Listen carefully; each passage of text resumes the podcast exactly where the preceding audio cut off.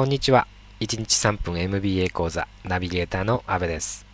えー、先週の放送後、予想外に番組の反響が大きくてですね、えー、ポッドキャストではなんとビジネス部門第5位までランキングが上昇しまして、全く信じられない状況なんですが、まあその分、皆さんの期待も大きいということで、いい意味でプレッシャーを感じながら、今後はさらに講座を充実させたいと思ってますんで、よろしくお願いいたします。さあ早速今回の MBA 講座をお届けしようと思うんですが前回は競争戦略のうちコストリーダーシップをお届けしました。今回は予告では差別化戦略をお届けする予定でしたが予定を若干変更してもう少しコストリーダーシップについてお伝えしようと思っています。まずは皆さんに考えていただきたいんですがコストリーダーシップ戦略を採用して競争を優位に進めている企業といえばどのような企業が思い浮かぶでしょうか？例えば医療関係で言えばユニクロであるとか、コンピューター関係で言えばデルなどを想像されたのではないでしょうか。それではこのような企業の特徴は何か。それは製造から販売まで一貫したシステムで非常に効率の高い仕組みを作り上げている点だと思います。まさにそのシステムがコストリーダーシップの根幹を成してるんですね。ユニクロの場合で言えば SPA といって素材調達、企画、開発、製造、物流、販売、在庫管理、そして店舗企画、これらすべての流れを自社で行って無駄なコストを極力排除しています。素材は世界で最も安いところから購入して、それを生産コストの安い中国で製造、その商品を日本に輸入して低価格で販売するというシステムです。このユニクロのコストリーダーシップを支えている背景には2つあって、一つは高いシェアを実現した上での大量生産によるコスト削減効果。製造コストというのはご存知の通り、少量生産よりは大量に同じものを作った方が圧倒的にコストが安くなるというのは誰でもご存知ですよね。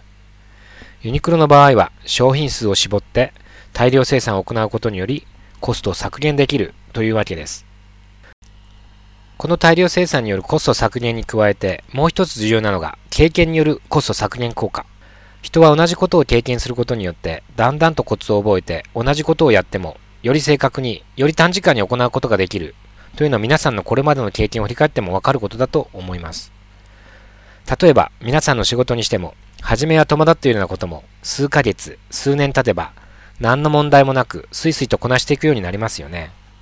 それと同じように、ユニクロの場合でも、医療品の縫製などの作業が行われますが、医療品の縫製も同じことを繰り返せば繰り返すほど、より正確に、より短時間に、効率的に仕事が行えるようになります。このような経験によるコスト削減効果は、経験曲線とか、学習曲線などと呼ばれて、実際にボストンコンサルティンググループが提唱している理論ですので、興味がある方はそれに関する書籍を一読されるといいかもしれませんね。以上見てきたように、コストリーダーシップで競争優位を確立しようと試みる企業はある程度のシェアを見込んで、大量生産が実現できる企業でなくてはならないということになります。もしあなたの企業が市場で高いシェアをすでに確保しているであるとか、今後高いシェアを見込めるようであれば、効率の高い経営の仕組みを追求してコストリーダーシップを発揮できるかもしれませんね。以上今回の MBA 講座をお届けしました。次回は競争戦略のうち差別化戦略についてお届けしようと思っています。無料のメールマガジンの方でもですね、毎週 MBA 講座をお届けしていますので、よろしかったらご登録ください。ご登録は MBA ソリューションのウェブサイト、www.mbasolution.com の方で受け付けていますので、ぜひともご訪問ください。それでは皆さん、また次回の MBA 講座をお楽しみに。ナビゲーターの阿部がお届けしました。